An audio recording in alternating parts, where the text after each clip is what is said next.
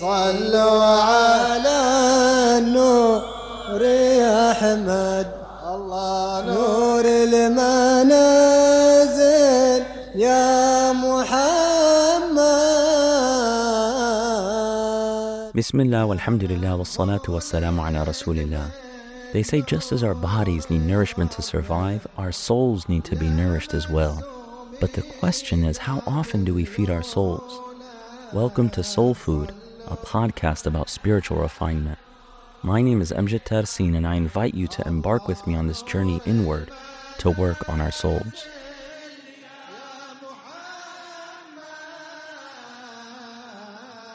Assalamu alaikum and welcome to episode 6 of Soul Food titled Miracles. In this episode, we're going to look at miracles of delusion. We'll talk about the Prophet Muhammad's miracles, sallallahu alaihi wasallam, and then finally we'll talk about the most important trait of uprightness. We're continuing to look at the role of the prophets and how they're spiritual guides for humanity. And one of the things that's really important to understand is the difference between legitimate spiritual experiences and things that are counterfeits, things that are fake. And now in today's world, because people are getting fed up with materialism and they realize that it's really empty, just giving oneself to money and experiences and chasing after this ever elusive happiness through material things is actually very empty. So people are looking for alternatives. And now we're seeing a rise of pseudo spiritual experiences. But it's important to understand and realize that nothing is like the real thing. Nothing is like the prophetic way. And the shaitan, the devil, he's just trying to find new ways to distract people to keep them away from divine truth. You find people looking into all different kinds of new experiences. How many people are really coming back to religion, to divine revelation, to real spiritual purification as the alternative? There are people, alhamdulillah, but you see that there are a lot of other things that are becoming trendy. Technology also plays a role in distorting our connection to reality, although it does it through entertainment in a lot of ways. And even if you see companies like Meta, for example, it's changing its use of the word virtual reality to augmented reality. And words are really important. So the fact that they've gone from virtual, which means like it's almost like reality, to augmented reality means that they're trying to say that this is now an enhanced version of reality. That the reality that we're living is not good enough, and that we want to give you something that is enhanced. And it's distorting and changing our relationship with real experiences. And so we're seeing these changes. And the most dangerous manifestation of all of these counterfeit realities and pseudo spirituality and really trying to give people things that are not as they appear, not the real thing, is the Dajjal, the false Messiah who we've spoken about before. And this brings us to the next point the Prophet Muhammad's miracles, wasallam.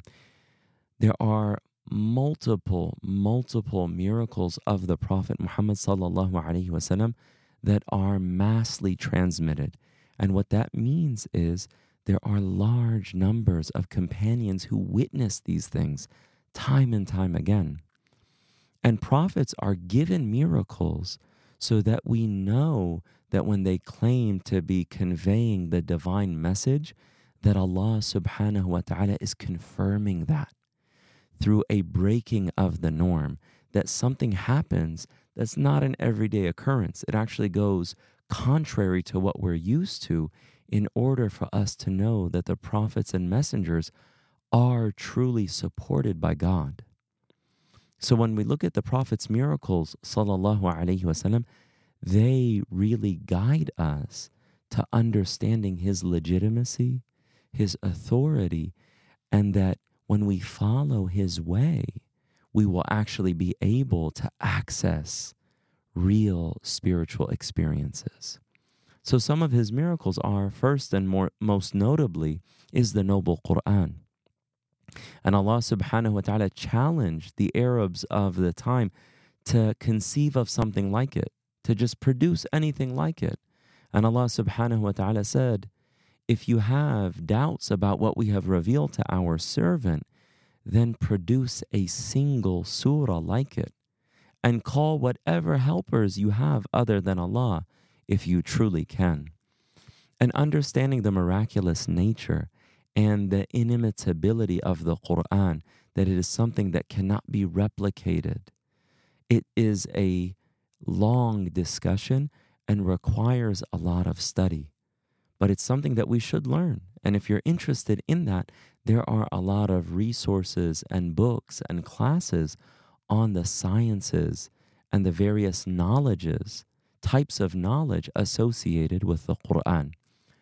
The next miracle is when the Prophet ﷺ split the moon in two.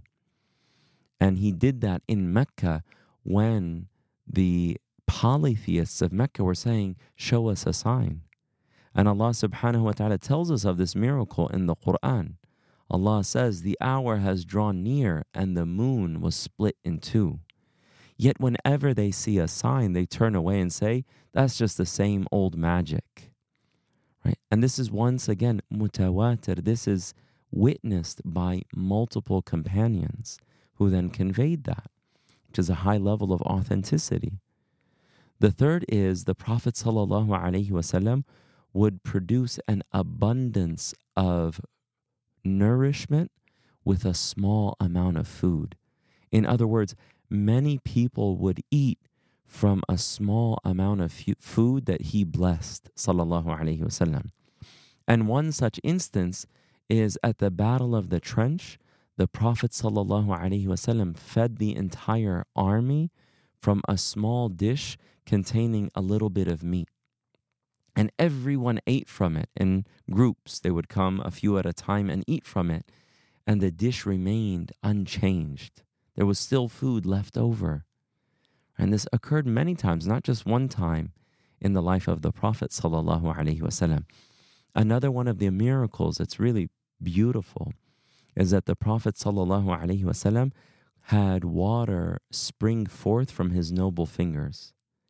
And the entire army was quenched after being thirsty. Everyone was able to drink from his fingers, and they were able to make wudu and purify themselves for prayer and it was gushing forth from his hands sallallahu alaihi wasallam and someone might be wondering like this is this is strange this is extraordinary but that's actually the whole point.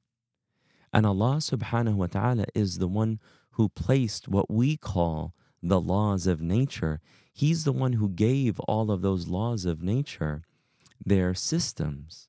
And Allah subhanahu wa ta'ala is not bound by those things so he can break those norms and he can have extraordinary things occur contrary to what we're used to.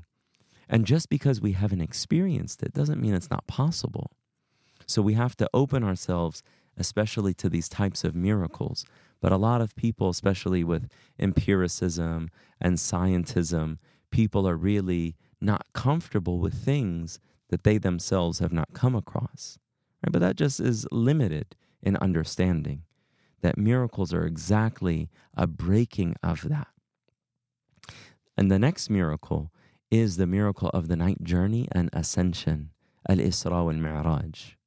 And the Prophet wasallam, he traveled a great distance to Jerusalem, and then he ascended the seven heavens, and he returned in the same night, and his bed was still warm. Right? And Allah subhanahu wa ta'ala is the controller of time, He is the creator of time. So He can suspend time and allow someone to experience years worth of things in the blink of an eye. That's another one of His miracles, sallallahu alaihi wasallam. The Prophet sallallahu alaihi wasallam also would inform the companions of certain aspects of the unseen. For example, he told Sayyidina Ammar ibn Yasir radiallahu anhuma he told him that he would be killed by an oppressive group. And that's exactly how he was killed at a later time, that he died by being murdered by this oppressive group. And he also told Sayyidina Uthman radiallahu anhu that he would be afflicted with a calamity at the end of his life, then he would be given paradise. And that's exactly what happened to him at the hands of a group of people known as the Khawarij. And he said, sallallahu alaihi wasallam, about his own grandson, Al Imam Hassan, radiallahu anhu, he said, He is a Sayyid, and through him Allah will reconcile between two great factions of the Muslims. And years later, 30 years after the Prophet ﷺ passed away, Imam Hassan became the Khalifa after his father, Sayyidina Ali, and there was uh, a lot of division and fighting between the Muslims. And Imam Hassan said, I will give up the caliphate if it means that we can reconcile and come together and have peace and that we cease the bloodshed of Muslims. So that's what he did. And the Prophet ﷺ foretold of that 30 years before. Another one of his miracles, which is really beautiful, is the tree stump that wept out of longing for him, sallallahu alaihi wasallam. That he used to give his Friday sermons while leaning on a tree stump. And then when they built a mimbar, when they built a pulpit for him, the Prophet stood on the pulpit, and the companions who were present at Salat al Jum'ah could hear the tree stump weeping. And the Prophet ﷺ, in the middle of the khutbah, he came down from his mimbar and he embraced the tree stump until it was soothed and it no longer was crying anymore. Another miracle is that the Prophet ﷺ, he would hold pebbles in his hands. And Allah tells us, يُسَبِّحُ لِلَّهِ مَا فِي السَّمَاوَاتِ وَمَا فِي الْأَرْضِ That everything in the heavens and everything on earth glorifies Allah subhanahu wa ta'ala. So as the Prophet ﷺ was holding these pebbles, the companions around him could hear the pebbles glorifying Allah Jalla Jalaluh. And then lastly, the beautiful miracle of his character and his noble traits, sallallahu alaihi wasallam. This is one of the greatest miracles. His mercy, his forbearance, his magnanimity, his courage. These are all miracles. And they're some of the greatest miracles because they're some of the miracles that we can try to embody and be like him with regards to those things. This brings us to the final point, which is uprightness. Now, as we mentioned before, when we were talking about miracles of delusion and how there's all this pseudo spirituality and people who might even be able to do things that fool and deceive people, it reminds us that we should be cautious because the nafs, our lower selves, are mesmerized by extraordinary occurrences. And there are people who are really good at that. They know how to manipulate people and they know how to make it seem like they have something special, even if they might not. And there are many of Allah's servants who might never have anything miraculous happen to them in their lives, although there are many who do, and those are called karamat. It's not really a prophetic miracle, but it's a miracle of divine favor that Allah gives some of His righteous servants. But it's not a condition for someone to be righteous to have those experiences.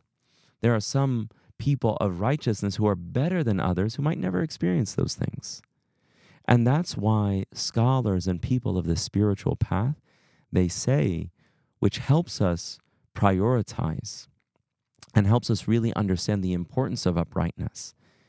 The saying is, being in a complete state of presence with Allah in one rak'ah of prayer is better than manifesting 70 miracles.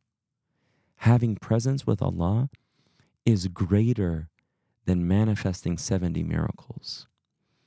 And Habib Umar bin Hafid, he says in his book, The Kingdom of the Heart, which we covered in season three of Soul Food, he says, the desire to perform miracles stems from the lower self. sincere worshippers strive to rid their hearts of this desire. Their only objective is to respond to Allah's command with exaltation and glorification of Him, to establish the rights of His Lordship and actualize their servitude to Him.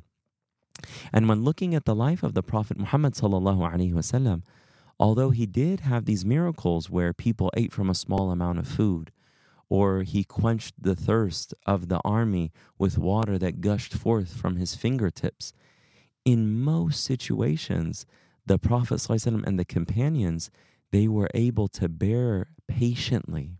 They exercised patience. And he manifested these miracles because Allah subhanahu wa ta'ala commanded him to and to establish the proof of his truthfulness. And Allah subhanahu wa ta'ala wanted to bestow this favor upon the ummah. There's another saying of the pious predecessors, which is uprightness is the greatest miracle. So we have to be dedicated on the spiritual path to seeking uprightness, to actualizing our servitude to Allah. And when we're committed to that, then Allah will open up doors of having genuine authentic spiritual experiences and we're safe from a lot of these delusions and a lot of the deceptions that are out there in the world. This brings us now finally to the call to action. The greatest dhikr, the greatest invocation that embodies truth and helps us remove delusions and helps us remain upright is the dhikr of La ilaha illallah. There is no God except Allah. So the call to action is to say it 100 times with presence of heart. That this is one of the strongest means that we have to illuminate our hearts and to remove delusions and deceptions from our path. So to say La ilaha illallah 100 times and striving to have presence of heart. We ask Allah subhanahu wa ta'ala to allow us to see truth as it really is and to follow it, and to allow us to see deception and falsehood for what it really is, and to give us the enabling grace to avoid it. And that Allah subhanahu wa ta'ala allows us to taste the sweetness of Iman by following the beautiful and life giving prophetic way. Amin, Ya Rabbil Alameen. Wa sallallahu wa sallam ala Sayyidina Muhammad wa ala alihi wa sahbihi ajma'een. Walhamdulillahi Rabbil Alameen. Thank you for listening to Soul Food. To subscribe to the show, visit soulfood.fm or search for Soul Food in your favorite podcast player. And while you're there, take a minute to leave us a rating and a review. It helps more people discover the show.